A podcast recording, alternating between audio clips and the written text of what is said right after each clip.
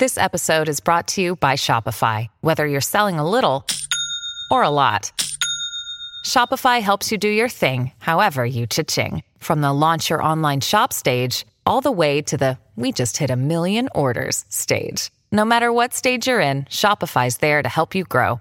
Sign up for a $1 per month trial period at shopify.com slash special offer, all lowercase. That's shopify.com slash special offer. Your brain needs support, and new Ollie Brainy Chews are a delightful way to take care of your cognitive health. Made with scientifically backed ingredients like Thai ginger, L-theanine, and caffeine, Brainy Chews support healthy brain function and help you find your focus, stay chill, or get energized. Be kind to your mind and get these nootropic chews at ollie.com. That's O L L Y.com. These statements have not been evaluated by the Food and Drug Administration. This product is not intended to diagnose, treat, cure, or prevent any disease. Another day is here, and you're ready for it. What to wear? Check. Breakfast, lunch, and dinner? Check. Planning for what's next and how to save for it? That's where Bank of America can help. For your financial to-dos, Bank of America has experts ready to help get you closer to your goals. Get started at one of our local financial centers or 24-7 in our mobile banking app. Find a location near you at bankofamerica.com slash talk to us. What would you like the power to do? Mobile banking requires downloading the app and is only available for select devices. Message and data rates may apply. Bank of America and a member FDIC. You write that for Lulu, sex and yoga were mutual portals to her soul. That's a quote from the book. How important would you say music is in the novel? Oh, it's really important, Christy. It's the soundtrack to my characters' lives, to the times, to their emotions, just as it is to mine as a writer. Let's talk about Jussi, who calls himself the Finnish Bob Dylan. That's the character that I most associate with music in the novel. Jussi is a graduate student, but he's a huge Bob Dylan fan. He's a fanatic Bob Dylan fan. He goes to all Bob Dylan's concerts in Europe and he uses Bob Dylan as a role model for having a sense of style. So even though I call him the heavy metal Bob Dylan because he wears more chains and rings and vests and he doesn't necessarily dress like Bob Dylan, although maybe Dylan did dress that way and He did for a while. In his Rolling Thunder time, time Mhm, right? Yeah. If you had to put Dylan's career from that period, the late 90s through 2001, into a box and slap a label on it, what can you come, up, with? So the 1999 period, which I'm cheating to expand to sort of 97 to 2001, is this kind of period where he decides the kind of performer and recording artist he's going to be, which I know sounds crazy for Dylan. He's been around for 35 years at that point. But I think he really has to look and think, well, who am I now? Wasn't there some controversy surrounding that album, Love and Theft? Warning.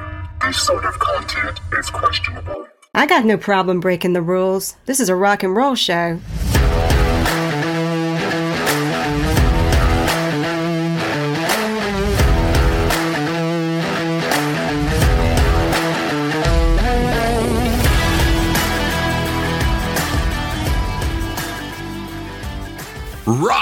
Is lit. Welcome to season two of Rock is Lit, the first and still only podcast devoted to rock novels, brought to you by Pantheon Podcast Network. Make sure you subscribe so you won't miss any of the episodes featuring some amazing rock novelists and music experts. I'm your host, Christy Alexander Hallberg, author of my own rock novel, Searching for Jimmy Page, from Livingston Press. Find me on Facebook at Christy Alexander Hallberg and Twitter, Instagram, and YouTube at Christy Hallberg. Visit my website at ChristyAlexanderHallberg.com. If you enjoy the show, do me a solid and pop on over to Good Pods or Apple Podcasts and leave a comment and rating. As always, Wyatt, the Rock is Lit mascot, and I thank you for tuning in.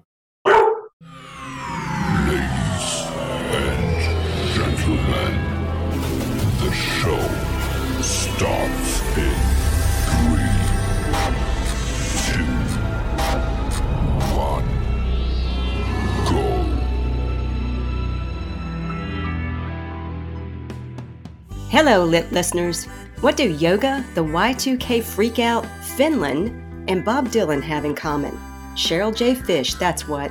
Cheryl brings them all together in her debut novel from Livingston Press, Off the Yoga Mat. set in that crazy year 1999 when everybody feared a looming mass technological meltdown and started filling their garages with buy in bulk toilet paper and miscellaneous canned goods. Sounds familiar, doesn't it? Cheryl is here to talk about her novel. Later, Lucas Hare, co host of the Is It Rollin' Bob Talkin' Dylan podcast, drops by to enlighten us about what Bob Dylan was actually up to in 1999. But first, we welcome Cheryl J. Fish to the show. Cheryl is a poet, fiction writer, and environmental humanities scholar. Besides Off the Yoga Mat, she is the author of The Sauna is Full of Maids, poems and photographs celebrating Finnish sauna culture, the natural world, and friendships. And Crater and Tower, poems reflecting on trauma and ecology after the Mount St. Helens volcanic eruption and the terrorist attack of 9 11. Cheryl has been a Fulbright professor in Finland and is co editor with Farah Griffin of A Stranger in the Village Two Centuries of African American Travel Literature. Cheryl's poems and short fiction have appeared in various journals such as Hanging Loose, Terrain, Mom Egg Review, New American Writing, Cheap Pop, KGB Bar Lit, and more. Her essays on environmental justice through art, film, and media were published in 2018 in the collection Nordic Narratives of Nature and the Environment from Lexington Books. Cheryl is a creative writing editor of the journal Echo Ecoscene, a professor of English at BMCC City University of New York, and docent lecturer at University of Helsinki. Thanks for joining the show, Cheryl. Thank you so much, Christy. I'm really glad to be here. Glad you are here. So, we know from my intro that Bob Dylan has a big presence in Off the Yoga Mat, and I happen to know you are a big fan of his. There are a lot of other artists whose music gets a mention or plays a role of some sort in the novel. I'm interested to find out who else is on your musical radar, so let's play a set of five questions. What music video made the biggest impression on you? So, for some of your questions, I have multiple answers. That's all right. Okay, so Thriller by Michael Jackson, by far, I'd say was the biggest music video impact because it told a story. It was a performance. It was like a movie. It was just really groundbreaking. And then, other than that, since I didn't really watch a lot of MTV, but I was a club kid, I remember Soft Cell and Tainted Love. yes. Yes. That was huge for me in the clubs, and lots of videos would be in the clubs. I was lucky enough to go to Mud Club, before it closed. Mm. Yeah. Okay, number two. You're in a bar and you see a rock star sitting in a corner nursing a drink and reading your book. Who is it and what do you do? Well, you know, I had to say Bob Dylan, Christy. He does play such a big role in Off the Yoga Mat. I would ask Bob, what did he think of the idea of a Finnish Bob Dylan whose persona is influenced by Bob's persona and elusiveness because the character of Jussi is very elusive and hard to figure out, like Mr. Zimmerman. okay, fill in the blanks. When I hear blank song, I think of blank. So again, I'm going with Bob. You're a big girl now. I think of heartbreak, idealism, the raw pain of lost love, it's Nora's song in the novel that kind of triggers her, triggers her realization that she's kind of an idiot uh, when it comes to love. So, um, in, in, in my novel, I connect kind of that song with Idiot Wind as well. Our conversation was short and sweet. It nearly swept me off of my feet, and I'm back in the ring. Mm, you out on dry land. Mm, you made it there somehow. You're a big girl now. What's on your playlist now? I've got a lot of stuff on my playlist quite eclectic. I've got Kurt Vile. I love Kurt Vile. Love Kurt Vile. Love him. Uh, he, he gets me in the mood to write for whatever reason. Okay. Alice Coltrane. So, you know, most people yes. know John, but I love Alice and her, her Buddhist harp and just spiritual music very much. Radiohead, I'm a huge Radiohead fan. Um, Led Zeppelin, of course, Christy. Oh, you just threw that in because of me. No, no, no. Pharoah Sanders. He, his latest last recording, Floating Points, is just stunning. Yo La Tengo, a local ish band. I'm from New York City and they're from Hoboken. Crosby, Stills, Nash and Young. Cass McCombs, Fiona Apple, PJ Harvey, Halisa, Good Lord. Sonny Sharrock, Rolling Stones, Tim Buckley, the Feelies, and the Smiths. And I'll stop there.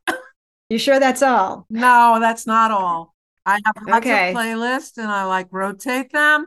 I don't know. I just like a lot of stuff, as you can see. Almost everything on that list are favorites of mine too. There were a couple that I hadn't heard of, but almost everybody on that list I love too. Alice Coltrane is just brilliant, or was. Amazing. Yes. What's your favorite rock novel? High Fidelity by Nick Hornby.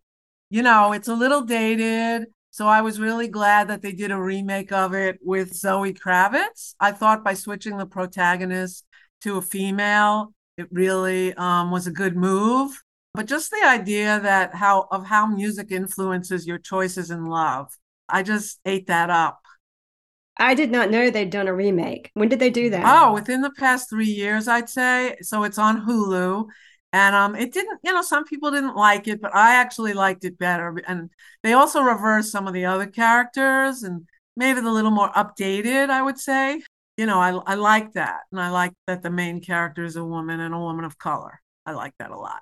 Yes. Let's take a short break, then we'll be back with Cheryl J. Fish. Later, my go to Bob Dylan guru pal Lucas Hare, co host of the fabulous podcast Is It Rollin' Bob Talkin' Dylan, drops by to talk about what Bob Dylan's career looked like in the late 1990s, very early 2000s, the period during which Cheryl's novel is set. FYI, Dylan was a whole lot more active than you probably remember or might imagine, so stick around to hear Lucas and me geek out over that phase of Dylan's multifaceted career. Back in a moment.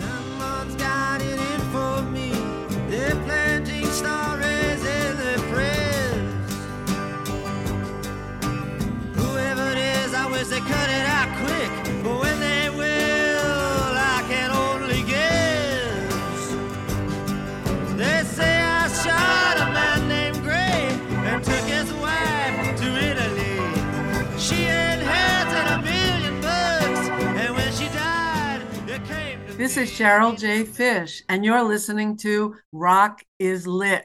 Hello, Pantheon podcast listeners. Christian Swain here to tell you more about my experience with Raycon earbuds.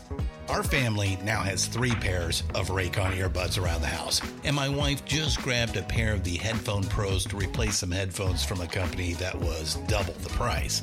And yes, she loves them. Now, if you haven't pulled the trigger on a pair of Raycons, or even if you have, but you're in the market for another pair because they're just that good, well, now is the time to check them out because they just launched their upgraded model of the best selling everyday earbuds. With Raycon's upgraded everyday earbuds, now you also get active noise cancellation, ergonomic design, and multi point connectivity that lets you pair with two devices at once. New quick charge function, three customizable sound styles, plus awareness mode. Available in a variety of vibrant new colors to complement any and all skin tones. I even have a pair of earbuds in a cool green color. I have tried just about every earbud known to humankind, and these Raycons are fantastic. Seriously, if you've been wanting to check out Raycons, there truly is no better time. You're going to ask yourself why you didn't check them out sooner, and Raycon offers a 30-day happiness guarantee. So, what are you waiting for? Go to buyraycon.com slash Pantheon today to get 20% off your Raycon order, plus free shipping. That's right, you'll get 20% off and free shipping at buyraycon.com slash Pantheon. Buyraycon.com slash Pantheon.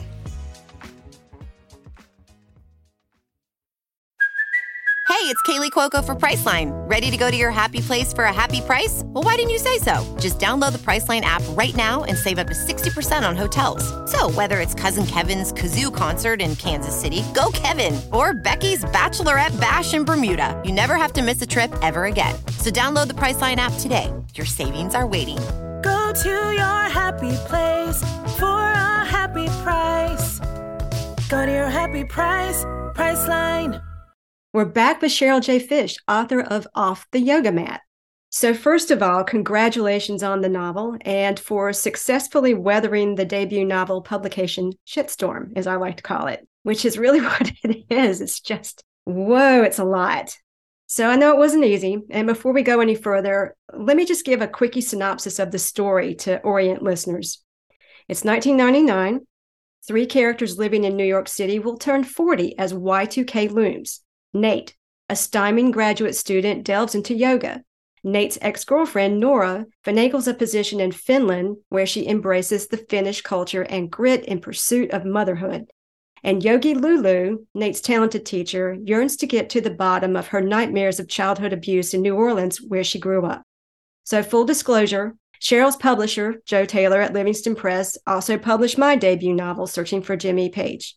And actually, the press also published Michael Gaspeny's debut novel, A Postcard from the Delta, and Michael was on the show in the first season to talk about his book. So now there are three members of the Livingston Press posse represented on Rock is Lit. Cheryl, like I was saying, I know it was a long process and it's a difficult process to get your book out there. Do you want to talk about that? A little bit about your journey? Oh, yeah. I have a whole essay about that. I know. Authors Publish. Yeah, case study how I published off the yoga mat. Authors Publish is a e-newsletter. Check it out. All I can say is persistence. And um, I just felt like failure was not an option. But trying to get an agent and getting close to that, and then having either them them ghost you or just say, I don't, you know, I don't think I can sell this because you've got three main characters in this market. So so just heartbreaking. And you feel encouraged when an agent is interested and they compliment your writing, but then they end up saying no, but they're like, it's so personal and good luck with your journey. And so, you know, most of them, most of them are nice about it, but you just feel like, why should I bother? a lot of the time. And um, mm-hmm. so thankfully, there are a lot of small presses, small university presses like Livingston Press now there's even something called hybrid presses. And of course, there's self publishing. So there's so many different journeys that people can take these days. Right. But the key for me was putting it away sometimes and coming back to it fresh and rewriting, a lot of rewriting, a lot of showing it to new readers, getting new, getting new reactions, um, reorganizing some of the chapters, reading it out loud, taking a workshop at Atlantic Center for the Arts with Bonnie Jo. Campbell was wonderful for me. She's a Michigan writer, a wonderful Michigan writer. And we were a fantastic group at that three week seminar. And that just kind of rejuvenated my energy, even though we worked on short stories there. Right. You just don't know what's going to do it. You just have to keep going and believe in yourself. It's cliched in a way, but I recommend it if you feel that you have to get your work out into the world, then you will. Speaking of that piece you wrote for Authors Publish about your experience publishing your novel, one of the things that struck me was this quote, which deals with a roadblock to finding a home for Off the Yoga Mat. What also plagued me jealousy. Other writers found readers, they published their books and won awards. Ironically, my character Nate researches the theme of jealousy through literature and psychology for his doctoral thesis, but claims he never gets personally jealous. So you and the character Nate are, in a sense, grappling with jealousy in the same way. On the one hand, you're both writing about it from a distance, analyzing it from an intellectual, academic, and clinical perspective, but you're both also personally experiencing it. So your perspectives are also emotional and close. That juxtaposition is fascinating to me and how it plays out in the novel. When did you know that jealousy would be a major theme in the story? Pretty early on, it, you know, I came up with this idea that he's doing a, a dissertation on jealousy through Shakespeare's characters in Othello and King Lear, but also through Darwin and this idea that somehow the survival, you know, survival of the species could be because of a hormone, a jealousy hormone. So it's it's kind of a crazy theory.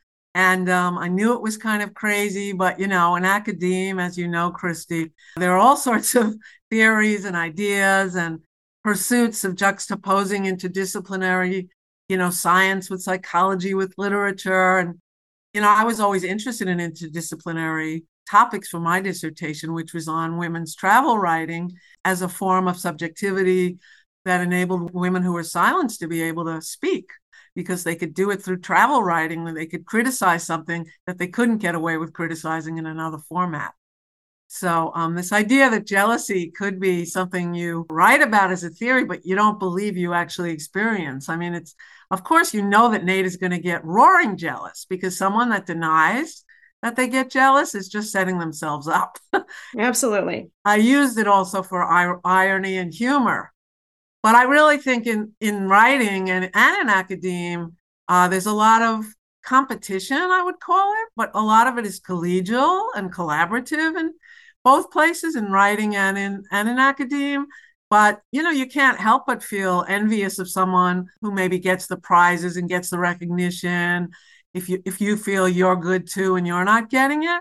But I think in the end you realize that jealousy is a lower emotion. It's not a high emotion. It's kind of um, I call it the monkey mind and off the yoga mat.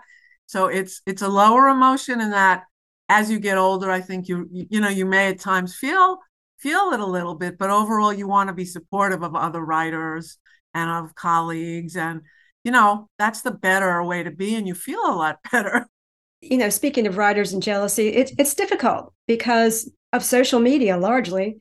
Everybody is putting out that persona of, you know, like I've won this award, I've done this, I've got this review. If you don't hear about the review that you didn't get, you don't hear, or the review that didn't turn out so well.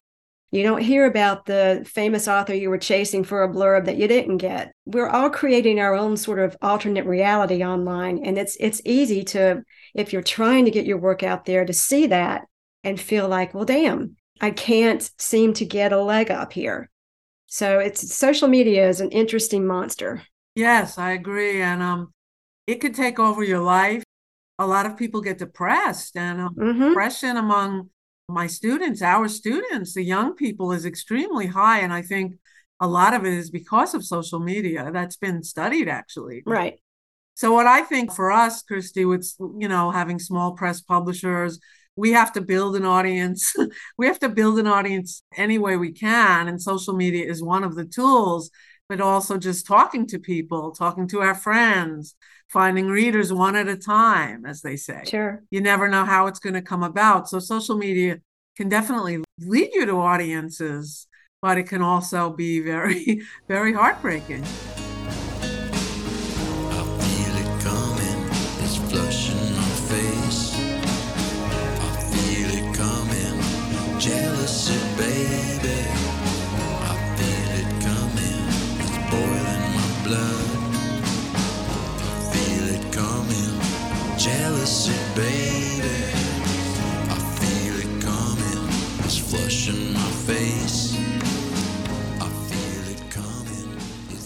Let's shift a little bit. Let's talk about yoga and its significance in the story. As I mentioned in the synopsis, one of the three main characters, Lulu, is a yoga instructor. And I mean, she's a serious practitioner. This is a way of life for her. She even studied in an ashram with the same guru as Allen Ginsberg. Lulu says in one of her classes, we must not forget to practice yoga off the mat, which is where the novel gets its title, obviously. What does she mean by that? So there's a term, seva, S E V A, which means um, the service that you do to help people that's not on the yoga mat, that's in the community. Lulu is someone who's very interested in helping people on the mat as well as off the mat. So that's what I meant by that. And as you know in the novel, she's got her own nightmares of domestic violence in her childhood, and she has nightmares and is troubled by that. And this kind of a mystery in the book is to get to the bottom of what happened. She just has flashbacks and little bits and pieces of of it come. But I think, and she's also a mixed race character. So when she was growing up, it was not talked about that much to be from a mixed race background. And she she felt you know she got a lot of negative responses to where she fit in and Uh, so she's really interested in helping people, you know, and giving back to the community. She she volunteers um, at a soup kitchen early in the book. She just, you know, wants people to to take away something from yoga that will help them not only physically but also emotionally, help them get on with their lives. A big part of the novel is is coming of middle age, you know, turning 40, which may not seem like middle age anymore, you know, especially as we get older. But it, it is an important time in life when you sort of feel like you don't have that much time to play around if you want to do certain things like have a child or be in a serious relationship you start to you start to wonder and then with the y2k anxiety you know i said it then partly because that just adds this pressure to what it means to be facing a new millennium. Cheryl, what do you remember about that period, that Y2K period? Well, that's the year I had my son.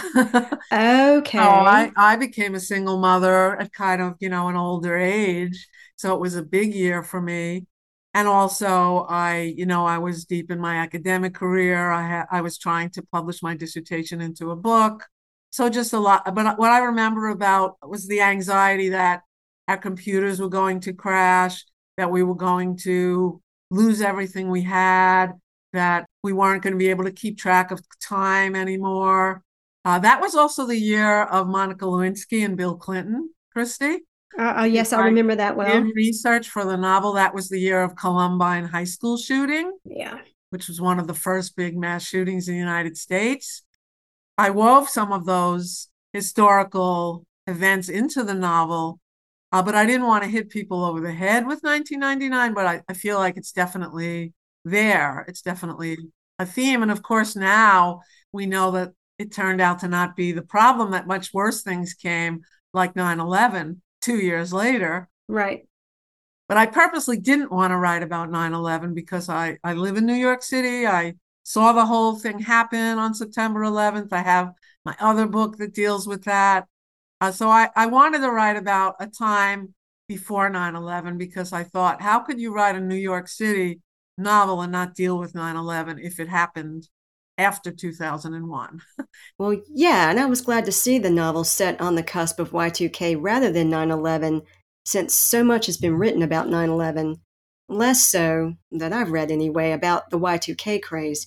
And what's interesting is that there's that fear in the novel that everything is going to shut down when 2000 rings in. But then there's the character Nate, who seems like the antithesis of the typical Y2K prepper. He's not into technology, so he doesn't worry about losing access to technology. And without giving anything away, there is something technology related that happens to Nate. I know what you mean. Nate the Luddite. But it doesn't have anything to do with Y2K, and absolutely nothing happens to everybody who's been getting ready for all hell to break loose after 2000 arrives. The irony is amusing in the novel. Yeah, the only thing that like resonated, remember when I said that the Finns were preparing for Y2K by mm-hmm. by by buying iodine, iodine because they were afraid of a meltdown like Chernobyl happening.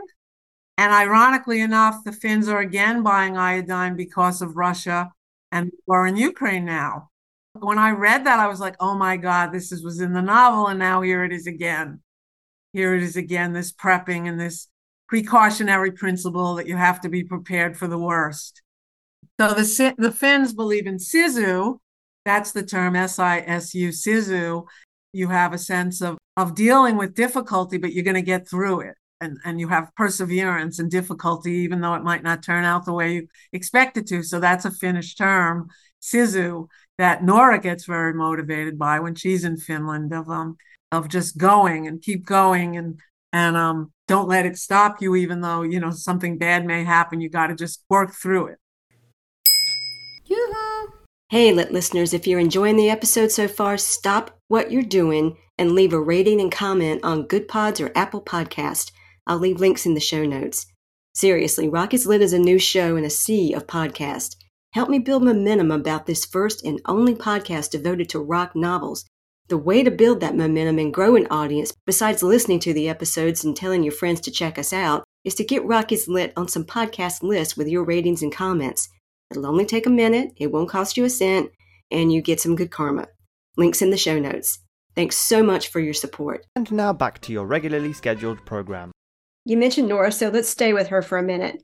Her job sends her over to Finland to help Nokia prepare for Y2K. You published a book of poems and photographs celebrating Finnish sauna culture called The Sauna is Full of Maids. So you have a long running affair with this culture, which is prevalent in Off the Yoga Mat. Tell me a little bit about that culture and how Nora immerses herself in it. I went to Finland in 2007 for a Fulbright to teach and research. I didn't know anything about it before I went, sort of like Nora.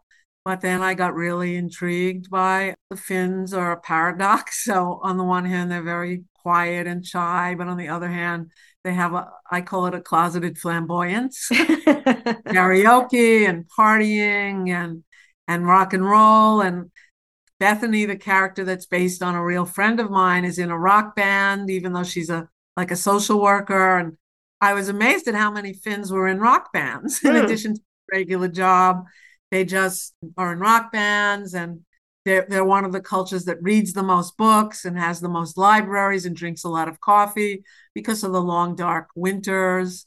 So, um, also, Finns are known for being honest and straightforward. That was really a, a good quality. And I made friends there that I've stayed in touch with, and I go back regularly. And it's also a beautiful country with a lot of lakes. And since it's got a small population, only 5.5 million, they can't really mess up mess up the nature as much. there are too many humans in a place, they usually, unfortunately, ruin it. I admire the way that overall uh, the Finns um, put a lot of value in nature and try to protect it for the most part. I mean, nothing's perfect. They also have nuclear plants and things like that. Right. Yeah. How close was your experience to Nora's? I'm thinking about when she gets there and there's no freezer in her apartment, and the guy tells her, Well, most visitors don't need freezers. You put your items on the windowsill. And there are all these little things like that. I gather this was taken from your own experience. Some of it was. Yes, that definitely the incident with the freezer was us. so, so some of the incidents were taken from my life and my favorite flea market, which is named in the novel, is really my favorite flea market in Tampere, mm. Finland. But then there's a lot that I made up also. Sure. That's the beauty of writing fiction, Christy, right? You draw on your experience, but then you also use your imagination. Plus, you blend in qualities from other people, you make composites. So, yes, definitely there were a lot of experiences that Nora goes through that were based on my first time in Finland. But then it gives you a lot of freedom when you don't have to stick to your actual experiences. Sure. I'm really interested in the sauna culture there, and Nora gets really immersed in that. There's this wonderful excerpt where you describe her first experience. I'm going to read that. Nudity in the dark, dry sauna unnerved her. Mothers and children, old women and young, puffy and shapely, sat next to each other on wooden benches. They placed small paper towels under their behinds to prevent burning. Bethany's belly fat hung over her lap, and Nora found her cheerfully unself conscious as her kids splashed her with water from a bucket. On the other hand, Nora itched to cover her longish belly button, the ridged cellulite on her thighs and buttocks, and her dark nipples, disproportionately large. She ran out of methods to cloak those parts with her hands or by crossing her legs. Then this elderly woman grabs a ladle and throws water on the rocks in the sauna stove to make it extra hot. You're supposed to go and shower in cool water and then go back for another round, and it's supposed to be cleansing and relaxing. I found that fascinating because of the obvious cultural differences between Finland and America. I mean, the importance that we put on the female body, what the female body is supposed to look like, and our perceptions of nudity here. That's a real eye opener for Nora, that first experience.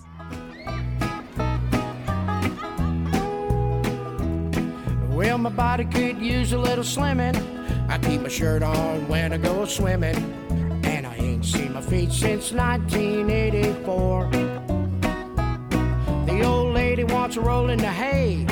We turn the lights down all the way. Cause I don't look good naked anymore. No, I don't look good naked anymore. the Finnish sauna culture is so wonderful and beautiful. And when you go to a sauna in the US, it's usually from a gym or maybe a spa, and it just isn't the same experience as a Finnish sauna, which is really a spiritual experience. And the shift between the extreme heat and the extreme cold is really good for you. It's it's a health, you know, it's been found to be very healthy, and you get this tingling sensation when you when you go in the ice cold water after you've been in the very hot dry heat. Mm. So, but yes, the nudity and the acceptance of different body types, different age groups is one of the most wonderful things about sauna. It's one of the things I, as an American, responded to. It was a little hard to take at first, and uh, my son would probably kill me for mentioning this if he ever listens to this podcast. He was a, you know, he was seven, so he he had to go in the women's sauna because he was with me and my friend and her kids, and he was didn't want to take off his bathing suit to take a shower. They're very strict about you being clean before you go into the pools and into the saunas because they don't put a lot of chlorine in the water and they just have their ways of doing it there. And for a lot of Americans, it's just something they're very uncomfortable with. Mm-hmm. Now I think he's he's much more comfortable with it, but he was, you know, he was little and it was very hard for him at the time. And he kind of hid in the changing room. He didn't come out. I remember that. But I just took to it. Uh, like Nora, I just felt that it was so such a great cleanse and it was a great way to relax and you feel so good afterwards. And and in, in Finnish conferences, Christy, academic conferences, business conferences, having a sauna evening or afternoon is part of the conference. And you're in your Wow. rooms with all your conference mates and some of them aren't aren't aren't necessarily nude, but they may be. If it's sex, usually if it's sex segregated, it is n- is it is nude. If it's a mixed sauna, then usually you do wear your bathing suit. But like it, when I was there for several different conferences, it was just part of the conference program, and I just love that so much. And also, you talk to people. You talk differently when you're sitting naked next to somebody. you just you, you open up in a different way. And then part of the other ritual is afterwards, and Finns like to drink beer and, and grill sausage. so that's really kind of a fun. And then at midsummer, which is you know a big holiday in Finland, Juhannus, it's called in Fin in Finland. You go to cottages and you hopefully have a lake right near your sauna, and you alternate the hot and cold between the the lake and the sauna, and then you take these bundles of birch branches and you you either hit yourself with them or someone hits you with them. And it's beautiful. It smells beautiful. It's very Mm. stimulating. So yeah so i i love it. And you know it's becoming bigger in north america. It's becoming you know gaining interest in in north america and and all over the world an interesting fact is there's now a sauna aid society that's bringing portable saunas to ukraine so the people you know in the war have a place where they can relax. And um, they're fundraising to do that to bring to bring a little portable sauna into the the, the lives of the soldiers. And Wow. isn't that impressive? So you know just recognizing that it's it can be very relaxing and soothing to people to have a place where they can where they can sweat where they can slow down where they can just cleanse themselves Okay, let's circle back to Lulu. I'm not done with Lulu yet. yes Lulu, like Nick Nora, is a complex character with a lot of baggage. And you mentioned eh, that she had that domestic abuse in her history. And I took it a step further and said, no, it was really childhood sexual abuse that we're talking about, getting more specific. This affects her attitude towards sex as an adult. Do you want to talk about that? Yeah, I mean it's it's a hard thing to talk about. It was a hard thing to write, and I did a lot of research on that topic because obviously it could be triggering for some people. But basically, she she had some made some bad choices about her partners over the years, um, and often victims of of sexual abuse have that problem. Mm-hmm. So, you know, she's been in relationships that were less than fulfilling, that were uneven in terms of power. Her story arc is about healing that, healing that problem and and also she is a sexual person and she feels beauty and joy through sexuality. So she has those that extremely complicated push and pull of unfortunately sometimes being attracted to you know, people that are not good for her, but on the other hand, wanting a slower and more meaningful connection. And we won't say what happens, Right. right? That's the sort of struggle that is is Lulu's storyline. And it was definitely not easy to write. But I've done a lot of academic research on African American women, on their strength and their resilience and in all kinds of situations. And I feel like I at least partly drew on on all of that tradition that I've read a lot about and thought a lot about. You write that for Lulu, sex and yoga were mutual portals to her soul. That's a quote from the book. It was the equipment in her playground. And I think there is something very sensual about yoga. And you can even find websites that explore how yoga can improve your sex life. So this connection to me feels organic in the book. But it's more complicated than that for Lulu. How does she view that connection between sex and yoga? It's definitely there because I don't want to give away the plot, but when you know she gets involved with one of with one of the other characters in the book, you can sort of see Mm-hmm. she finds a lot of strength through yoga. Well, she is strong physically and subtle because of the, you know, yoga helps you with flexibility, yoga helps you, the breathing in yoga helps you with relaxation. So it's definitely connected to to being comfortable with sex and being empowered through sex, but yet there's a line that Lulu doesn't want to cross where it becomes a painful or abusive. So I don't want to give away too much, but No. certainly the novel explores those various struggles that she goes through with, you know, with the empowered part of sex, but also the um the possibly uh, hurtful, hurtful part of sex that triggers fear and memories that she doesn't that are unpleasant. so Right. that was hard to work through and then also make make it sort of interesting for the reader and not be too graphic i definitely did not want to be too graphic And you weren't. yeah There's I- nothing gratuitous about it. It I think there's just enough to get the point across. Your sister teaches yoga. Mhm. How involved are you in the practice? i'm an irregular practitioner of yoga like nate i, I wouldn't wear jeans though to class like my mother did yoga when i was a kid just like in the novel i mentioned that lulu's mother did yoga to a tv yogi and my mother did that when i was little so i saw that as a kid and you know over the years I've done yoga on and off. I've taken many different classes with many different kinds of yoga. I've gone to some ashrams i've gone to retreats and you know i, I have some routines but I could be more disciplined. I'm not very disciplined. But that being said, I do yoga stretches. I do downward dogs. I do. I love um, warrior poses. I love triangles. I like the tree pose. Uh, so I have a repertoire of just exercise I try to do. Um, maybe not every day, but at least a few times a week. And it definitely has.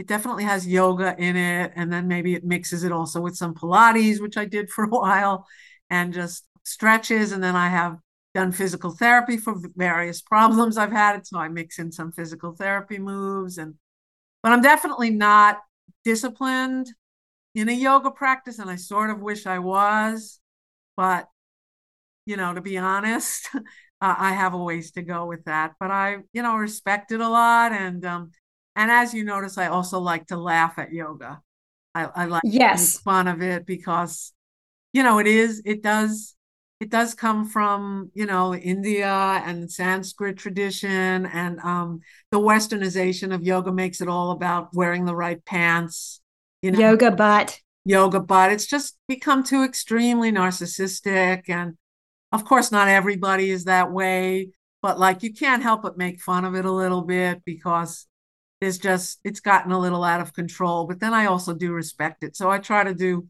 again I try to hit both of those kind of points My wife was out for three days to visit her mom. I was supposed to cook and clean while she was gone. Somehow she never buckles under all the demands. I had to know her secret, I had to understand. Well, I thought it might be coffee, but that gives her the shakes. It might be soap operas, but she says they're too fake.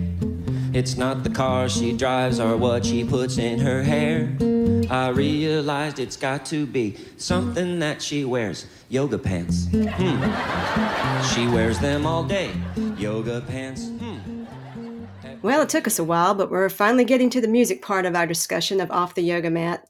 The novel reads like it has a built in soundtrack, and you did create a playlist for the book for Large Hearted Boy, a literature and music website that explores the overlap of music and literature. How important would you say music is in the novel? Oh, it's really important, Christy. It's the soundtrack to my characters' lives, to the times, to their emotions, just as it is to mine as a writer. I feel like music is such an inspiration to my writing process. So it, it's both music is both integral to my life and my writing practice, and it is to my characters. Do you listen to music while you write? A lot of the times I do. Certain times I can't, but then other times I can. So it really is depending on what what I'm writing.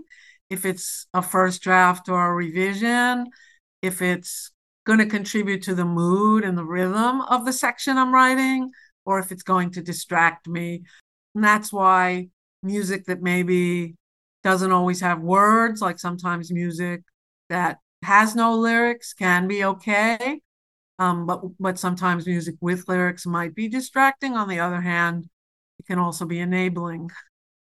Yeah, I can't listen to it when I'm writing, before and after. That's the practice. But getting back to Nora, Nora plays songs in her head at certain moments. There are parts in the book where something pivotal happens to her, and she will immediately think of a song that fits the situation she's in. For example, you mentioned Bob Dylan's You're a Big Girl Now earlier. Nora fixates on that song during one point. Let's talk about Jussi, who calls himself the Finnish Bob Dylan. That's the character that I most associate with music in the novel.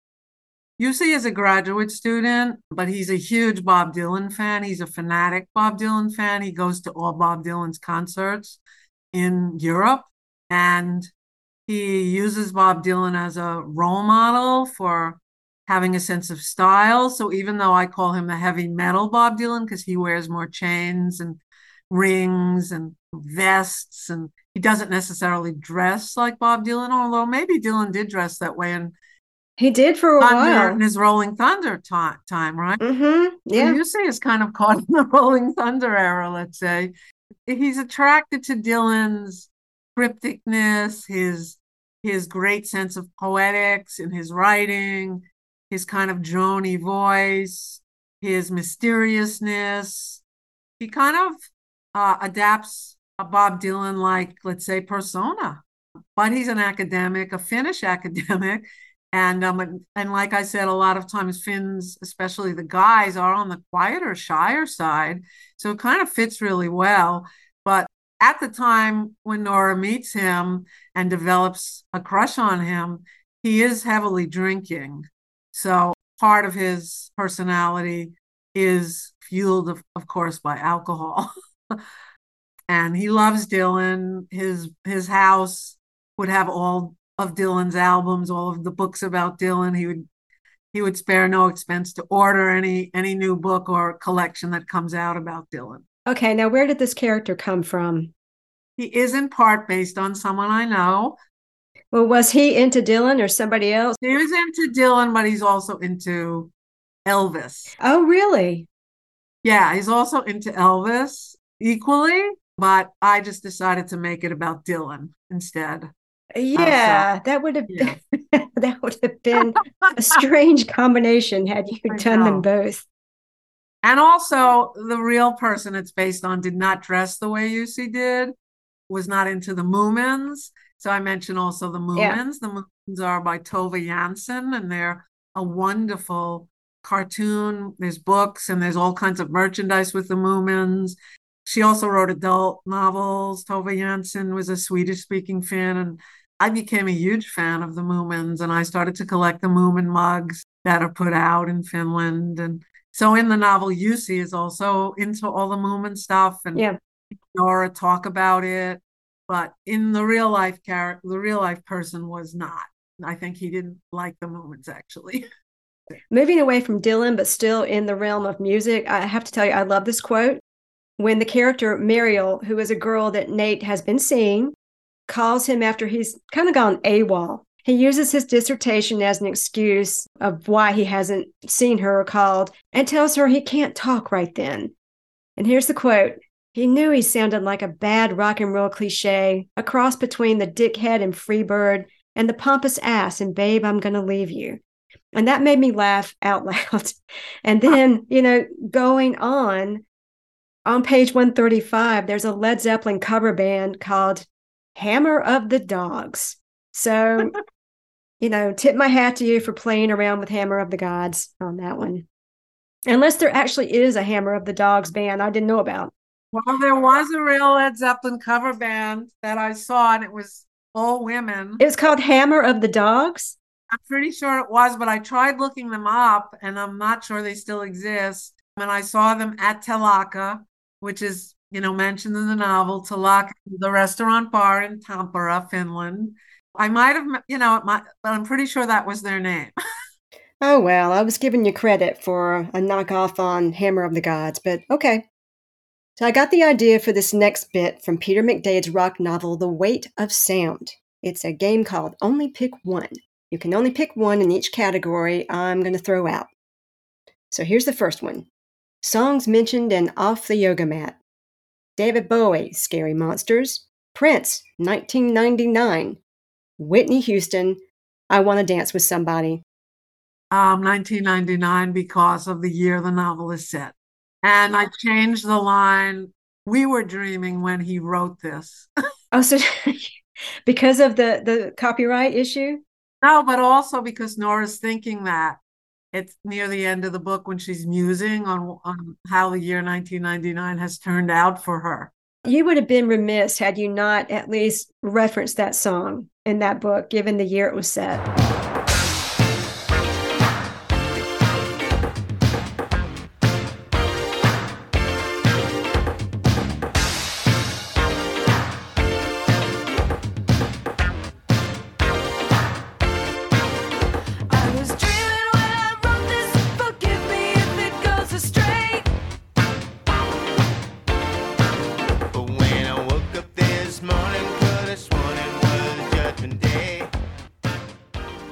Okay, the next one.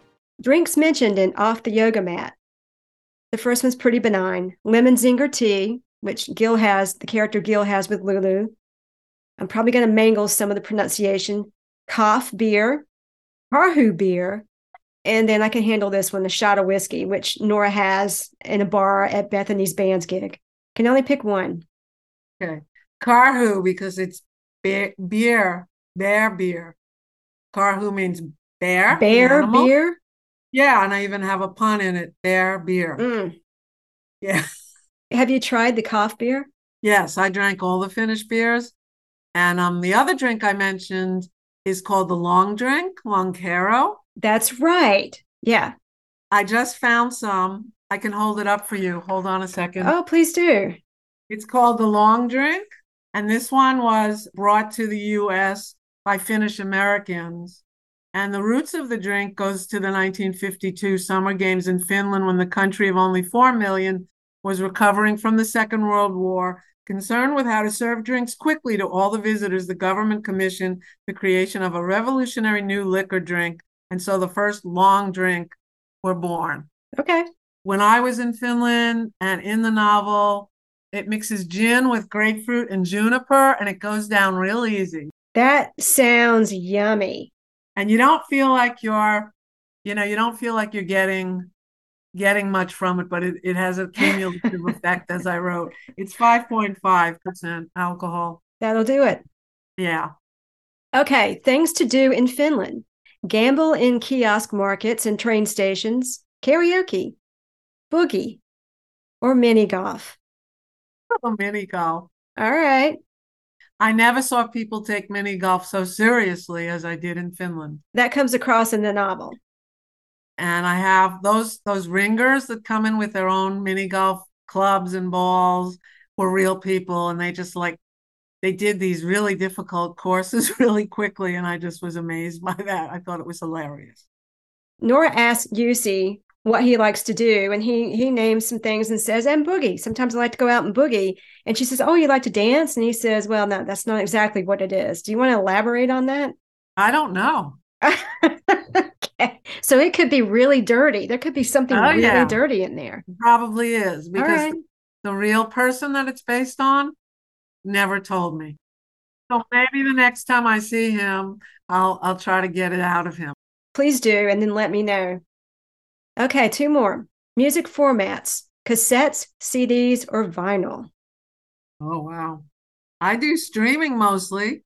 So, but um I do still love vinyl. Uh I need a better turntable, but I still have a lot of my vinyl and um I still appreciate the sound of vinyl. Good. All right. That's what most people are saying, I think, so far. This is the final one, and this is really important. So think hard about it. Best rock guitarist Jimmy Page, Jimmy Page, or Jimmy Page? Oh, he's amazing. Uh, Mm-hmm, yeah. But Jeff Beck, who just died, was pretty damn good too. Yes. Yes. Hats off to Jeff Beck. That was very sad. All right, Cheryl, what have you got going on now you want to tell listeners about? So I'm still doing, I'm still trying to set up some events for off the yoga mat, readings, conversations, book signings. I'm supposed to do a local TV interview uh, in Queens, which is where I grew up, Queens, New York. This show called Live One TV. I'm supposed to be doing that. I'm working on new writing, fiction, and poetry. And, um, you know, you probably know this when you're in the process of promoting your book. It's very hard to write anything new. It's extremely difficult to get into the next thing. Yep. Trying. I'm really trying. And um, I've been traveling. I love to travel. I'm really inspired by traveling. And um, so, you know, Finland was an inspiration for several books, and who knows what's the next place. Uh, several of the things I'm working on now are actually set in Iceland. So it's also Nordic, but it's really a lot different than Finland in many ways. But the desolation of Iceland and the extreme geology is what interests me there, I'd say. Nice. Cheryl, thanks so much for being on the show. Find out more about Cheryl at her website, cheryljfish.com. You can also find her on Twitter and Instagram at Cheryl Joy Fish.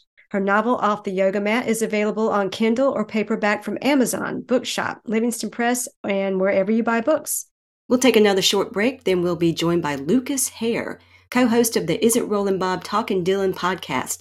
Lucas and I will talk about what the music icon's career looked like around Y2K, which will give some real world context to Cheryl's character, Jussi's Dylan obsession. Back in a minute.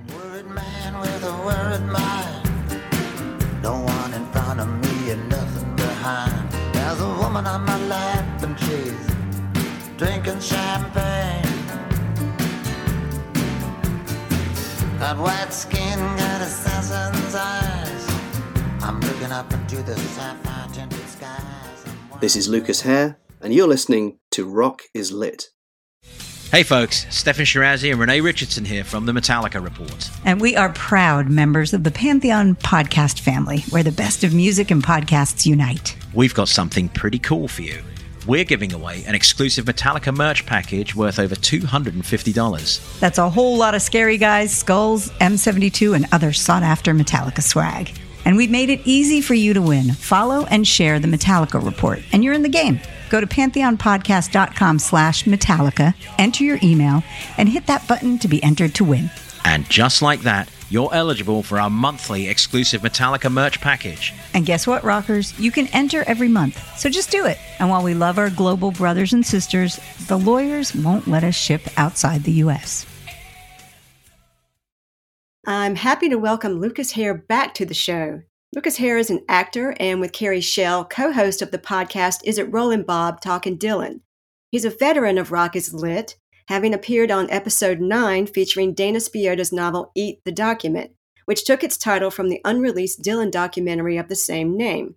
Luke and I talked about Dylan in 1966 in that episode. Now we're fast forwarding to the period centering around 1999, a year most folks don't associate with Dylan. Thanks for joining me yet again on the podcast, Luke. Pleasure, Christy. Good to hear from you again and see you. Same here. So, this episode features Cheryl J. Fish's novel Off the Yoga Mat, which is set during that tumultuous year, 1999, you know, when everybody was freaking out about Y2K. One of the characters in the novel is obsessed with Bob Dylan. He calls himself the Finnish Bob Dylan and follows him around Europe whenever Dylan is on tour, which at that time was pretty much a lot. Yeah. And he often quotes Dylan lyrics in conversation. Now, I love Bob Dylan, but the late 90s, early 2000s isn't exactly a period that screams Dylan, as opposed to the 60s and 70s. So I thought it was worth taking a look at what he was up to at this time in his career.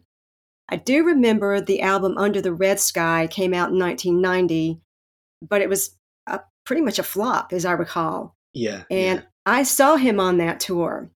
And I even had an Under the Red Sky t shirt from that tour. But that was the last album of original material until we get to 1997, right? Mm hmm That's right. That's right. And I just have to say, I saw him on that tour as well.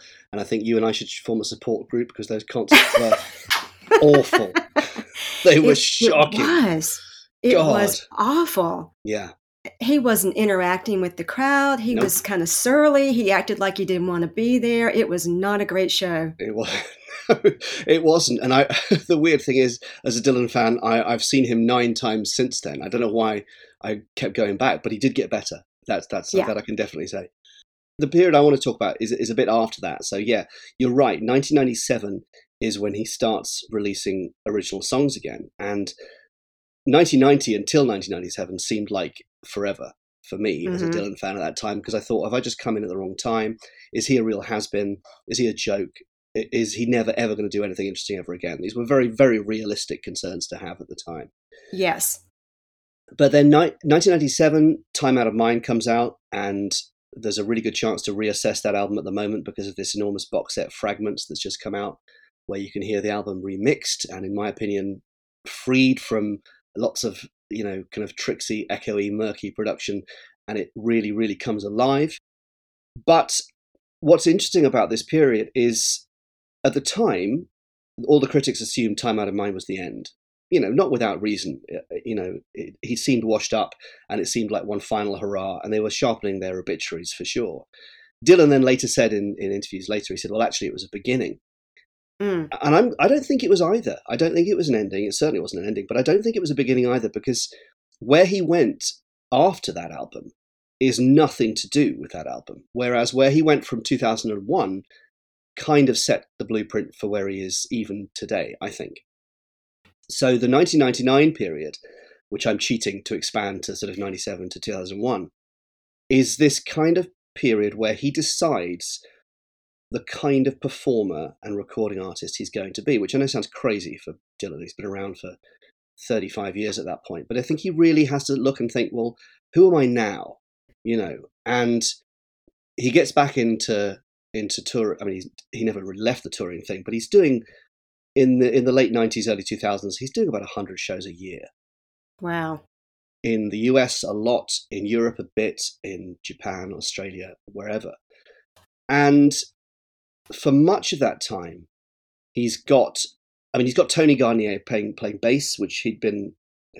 Tony Garnier played bass with him from about the early '90s until now. He's he's been with him for a very, very long time. And he had two guitarists. He had Larry Campbell, and then after a certain period, he had Charlie Sexton. Really? Okay, I didn't know that. Charlie Sexton was Yeah. playing with him. Okay. Yeah. You know, my brother's a musician and he, he was a big Stevie Ray Vaughan fan and he had the Archangels album. So he knew who Charlie Sexton was. And he said to me, wow, that's really something impressive. And Dylan's touring band with those two guitars really, really becomes something. It takes a while to get going because they don't go, you know, they don't hit the ground running. Charlie Sexton joins them, I think, in about May 1999 with what I think is is one of the key Dylan compositions, and certainly his last great song of the 20th century, and that is "Things Have Changed." Yes. Now, this is recorded probably May 1999. It's released the following year. It goes on to win, I think, an Oscar and a Golden Globe Mhm. for the film Wonder Boys, and it's like it's it. uh, This is what I mean. It's nothing like Time Out of Mind, but it does sort of set an ethos for the person Dylan's going to be for the rest of his life up to this point, which is I'm the old guy who's seen it all, and yet I'm still going to stop and tell you what I've seen. And I'm going to be pulling in all sorts of influences from the past, and I'm going to be repackaging it somehow. And what I mean by that is that things have changed, Love and Theft, and every album after that. You can pinpoint any one of them, and they've all got at least one, if not two or three songs on them where the melodies are lifted wholesale from other songs, where lyrics are clearly taken from other sources. This very sort of magpie-ish eclectic Dylan comes to the fore. And again, that wasn't completely new. He borrowed structures and lyrics and tunes before. But there's something about the period that we're talking about where he decides that's who he's going to be. And that person is not really on Time Out of Mind. The only similarity is that Time Out of Mind, he really latches onto the blues, I think, as a form, and keeps that as a constant in his life. You know, and I don't think there was much regular blues in his output in the immediate time before that. I mean, there's no right. I mean, you, you, could say maybe some of Under the Red Sky's got a bit of blues on it, and then certainly those acoustic albums after that, "Good as I've Been to You" and "World Gone Wrong," but they are not his songs. That that is just a right. way to get get him back into this kind of mindset. But he, as I say, he becomes this guy to whom the blues are very important, to whom the old American folk music is very very important. You know, the references he's making in his music are from the twenties, the thirties. And you start to see this in, in some of the concerts he plays. I mean, to backtrack a little bit, in 1999, I think he plays 100 and something shows. He plays 102 shows in 1998. And this is this is still the the never ending tour. Yeah, I mean, the fans call it that. He, I mean, actually, if we're being very strict about this, the never ending tour ended just before COVID because we're now in the Rough and Rowdy Ways tour. But if you study Dylan's liner notes to World Gone Wrong in 1993, he goes through and you know he's having a bit of a laugh at our expense but he goes through exactly what all those tours were called you know i think one of them is called the why do you look at me so strangely tour which is probably when you and me saw him and I, uh-huh. we know why. We looked at him strangely because he was not good. But in 99 he plays in the us he plays in europe. He plays with paul simon. He plays with phil lesh. He plays with eric clapton. He does a gig at tramps in new york. I think he plays 117 shows in that year. But for me, 2000 is even better, if I'm not getting off topic, because I think the Charlie Sexton Larry Campbell duo is firmly ensconced by that point. And then by the time you get to September, October 2000, he does 18 dates in Europe over three weeks, 12 of which are in the UK and Ireland. And I am saying here right now that if they're going to release any Dylan live album from this period, they should just make it Europe fall slash autumn 2000 because those shows are phenomenal. And then bits of them have surfaced here and there. I'm, I'm very fond of a show I've got from Glasgow in September. And if you want to hear, you know, Charlie Sexton and Larry Campbell cut loose on something like Country Pie, then that's a really good example from, from that gig. Okay. They're really exciting. And I feel a bit of a, a fraud here because I didn't see Dylan on this tour at all. I, I, in, I, well, I was doing other stuff. And I think between 1997 and God, 2003, I didn't see him at all, actually. Okay, so you didn't see him when he was on tour in 99 with Paul Simon? No, no, not at all. Well, I'll tell you, Luke, I, I caught them on that tour. I did see them in Raleigh, okay. North Carolina in 99. And the difference between that show and the one in 1990 was yeah. staggering. Yeah. It was a totally different show. Really, really good performance. This is what's so interesting, isn't it? Because that's what I mean about the early '90s. He was washed up, mm-hmm. and if you if you didn't know that there was a comeback album and 30 more years of touring to come, you would just say, "Well, this is it. He's a he's a has-been rock star. He looks awful. He sounds awful. The man has clearly given up." And, and I think this is what I'm trying to get at: is that in this period, through doing those hundred or so shows a year, he gets some musicians who really understand him. In one of the interviews around this time, he says, the band I have, have right now are the best band I've ever had, man for man. Wow! And he's not joking. I mean, he really, he really cares, or he seems to care, whilst singing "I used to care, but things have changed." I mean, who knows? But he didn't care in 19 1991, I don't think, when we saw him. I think by the late 90s, he's trying to map out what it means to be Bob Dylan and to keep going. And, you know, he, he does a lot of little appearances on soundtracks and tribute albums. There's, you know, the Sopranos soundtrack, there's a, a Hank Williams tribute, he does a Sun Records tribute. And what he quite often does, if you look at the touring dates, is he'll do about 100 shows and then he'll do a couple of sessions for you know return to me or i can't get you off my mind or something like that. And this is what he did with love and theft and i think and this is quite a controversial thing to say because dylan fans don't agree with me on this at all i think his voice on love and theft is a real problem. And i think it's because he records love and theft at the end of a year's worth of touring so the band sound fantastic on that album he sounds exhausted Tweedledum and Tweedledee. They're throwing knives into the tree. Two big bags of dead man's bones. Got the noses to the grindstone.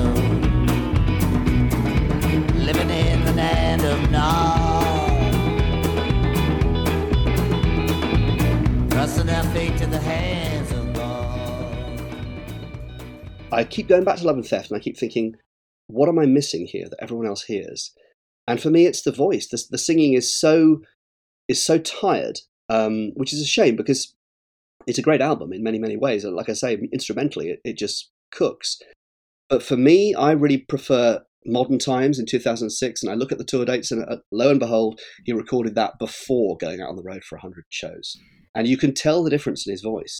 And I think there are various points in that period where he learns to he learns to play the long game a bit better you know that sounds very patronizing like i know more than he does or he, he, he would even care what i think I- No, fair know. enough. And I, I actually agree with you about that album. I, I'm not crazy about his voice on that.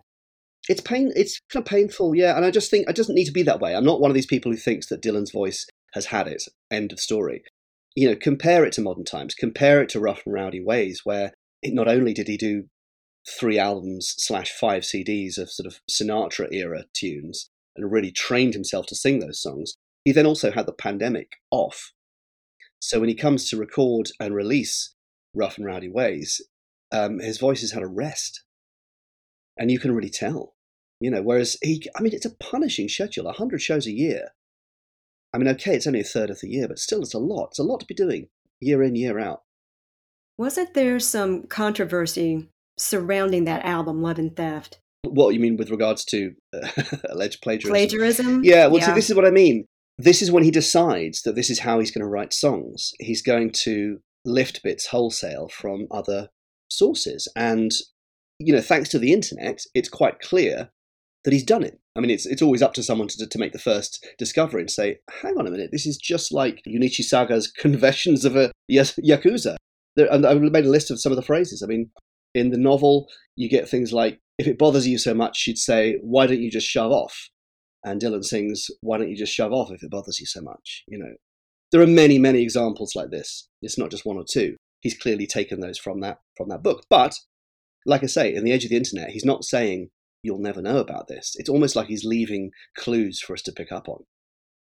Similarly when when rough and rowdy ways came out there's a song on there which is a sound alike of a song called if seeing is believing if loving is believing i think it is. Uh, it's the sun records old 45 and again people are going to find this out and they're going to say this is exactly the same. And it's all part of the game i think for him. But like i say before this period he doesn't do that as much. There are examples in his career where you know like blown in the wind the melody is is very loosely based on a tune called no more auction block and things like that but Mhm.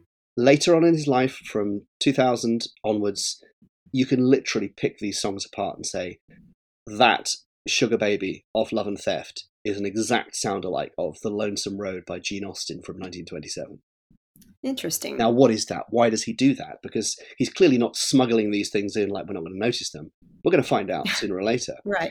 the opening song on that album, Tweedledum and Tweedledee, or Tweedledee and Tweedledum, I forget, I never forget remember which way around it is, is a sound alike of um, a song by Johnny and Jack called Uncle John's Bongos.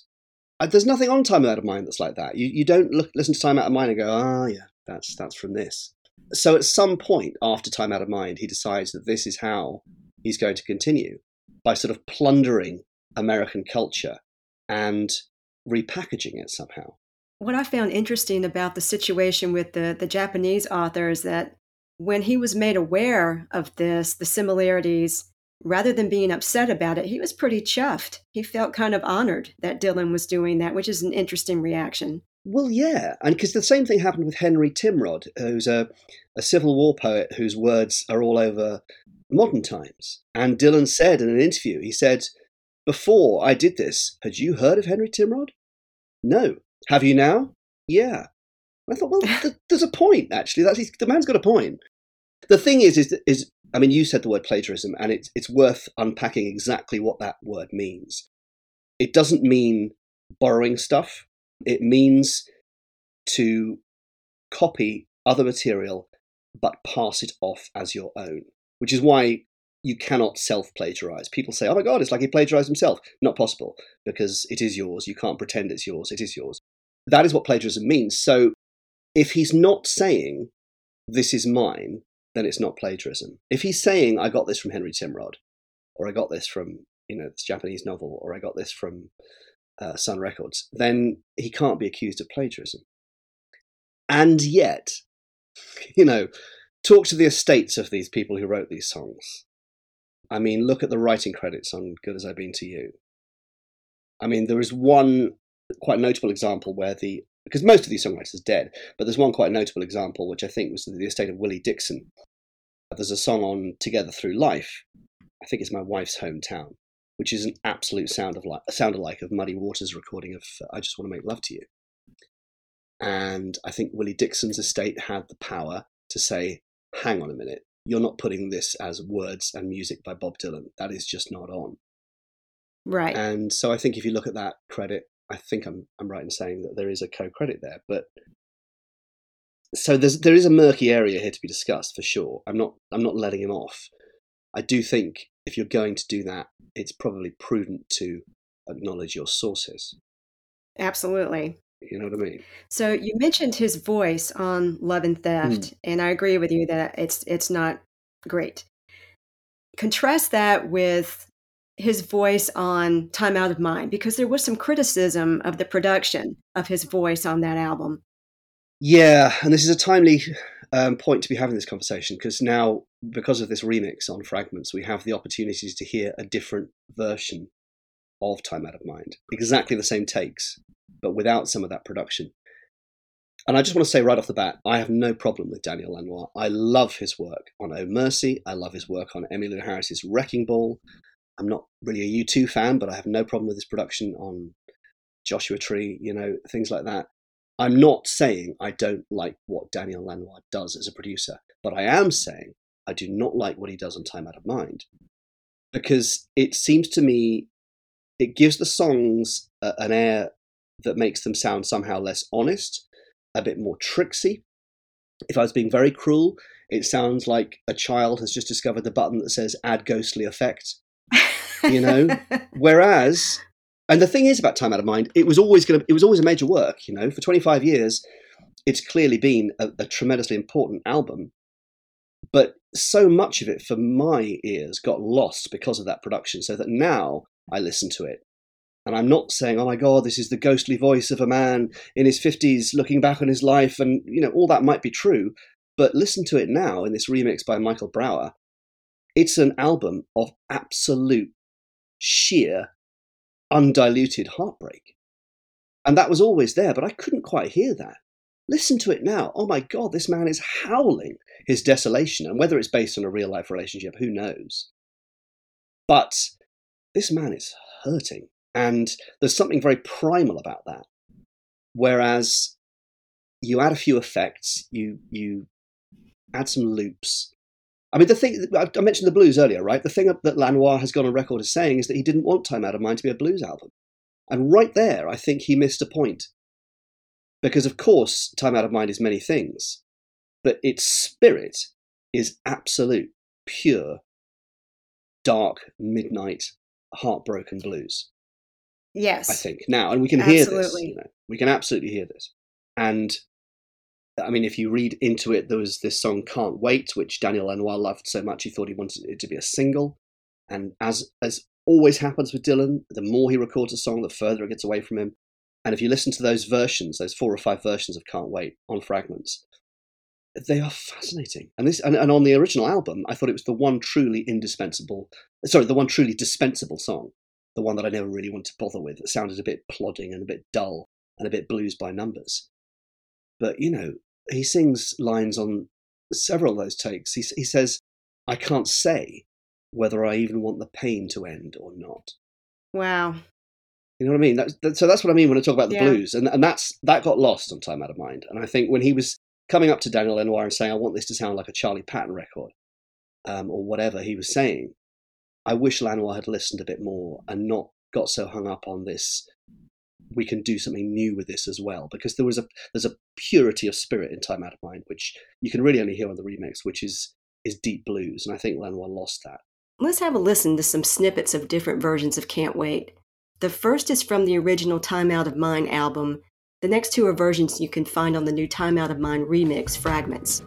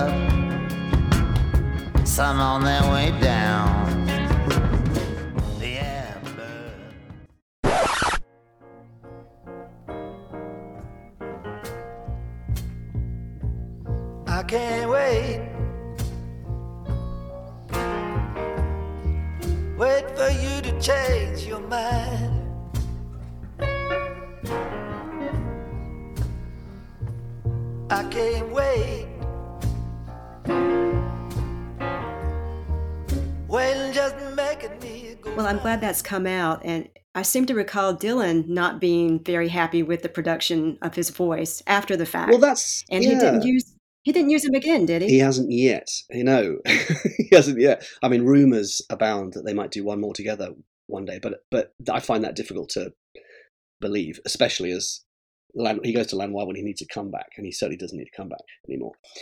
I mean, at the end of Time Out of Mind, he got this infection around his heart and had a sort of brush with death and joked later on, I thought I'd be seeing Elvis.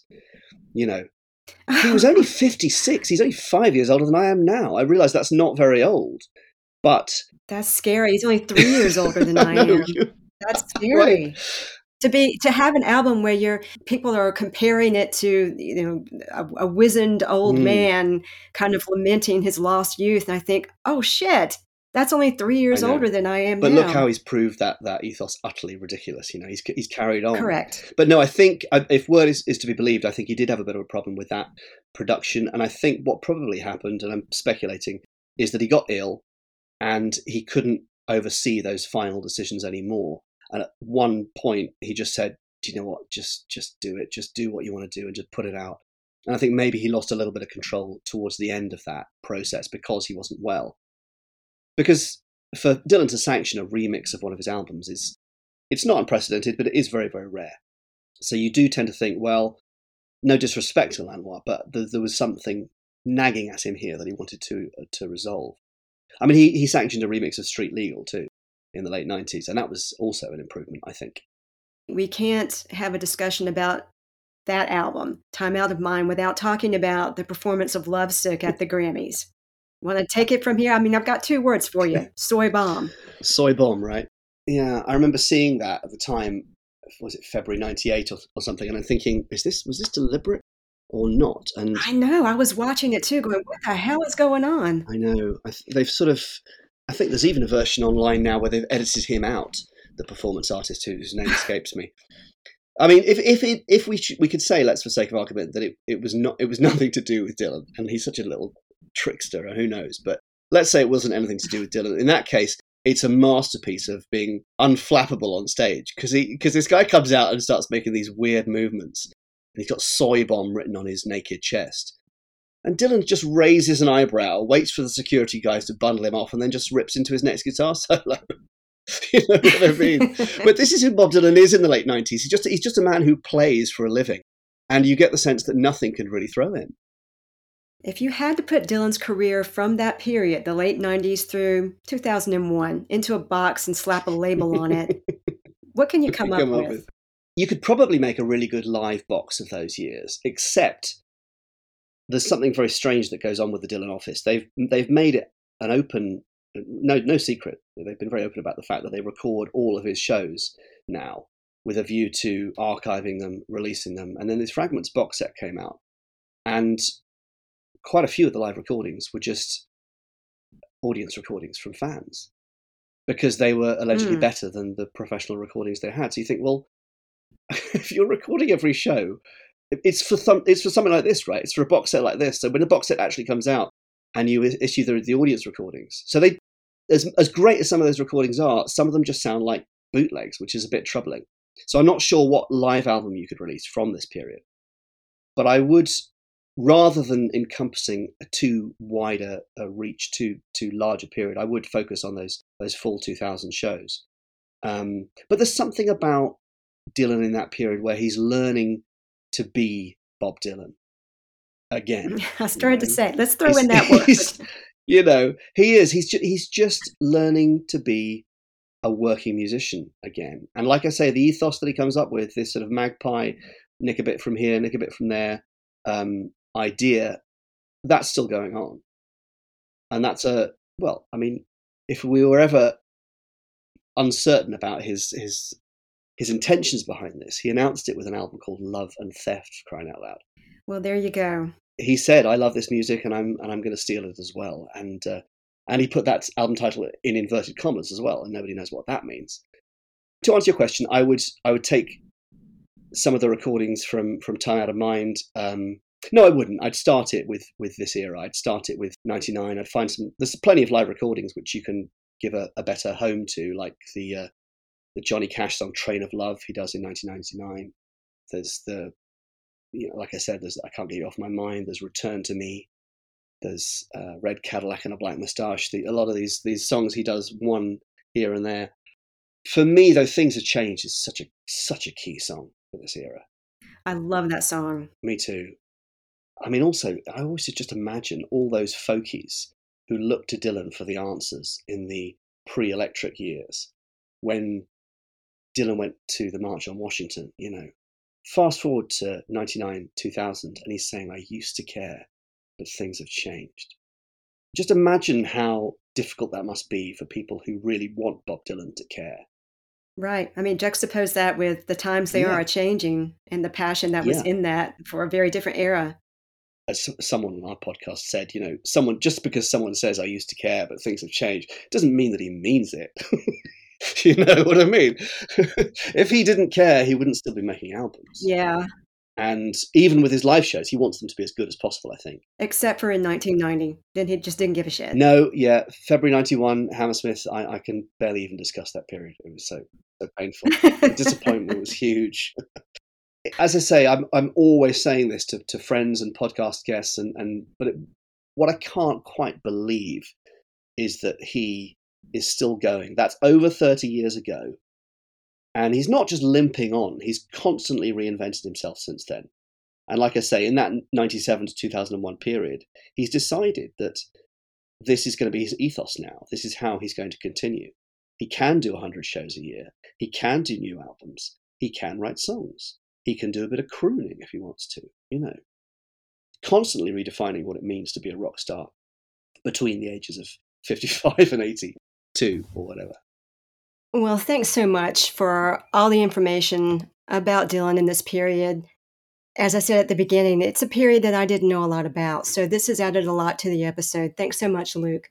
Yeah, no, thank you, thank you, and uh, yeah, it's been a been a total pleasure. And just to say that, um, if I could just plug my own podcast, um, is it Rolling Bob Talking Dylan is uh, still available. Uh, it's we're now on Acast, and Our April episode will feature the one and only Bettye LaVette, who I'm very, very excited to announce. She's quite something, and she she released a whole album of Dylan covers a few years ago called Things Have Changed, and that's also fantastic. Fantastic. Thanks again, Luke. Thank you, Christy. I'm sure I'll be hitting you up again the next time a Dylan centric rock novel comes on my radar. Speaking of which, don't forget to pick up a copy of Cheryl J. Fish's novel Off the Yoga Mat at your local indie bookstore or wherever you buy books.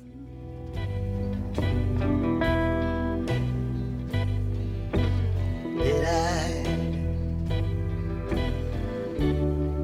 hear someone's distant cry?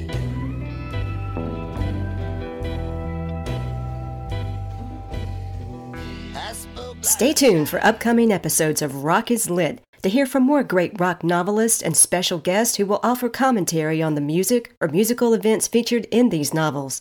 If you like what you hear, subscribe, follow, and spread the word. And check out the Rock is Lit Vault on my website for news, bonus material, and outtakes from episodes. Until next time, keep rocking and reading and getting lit. Rock is lit.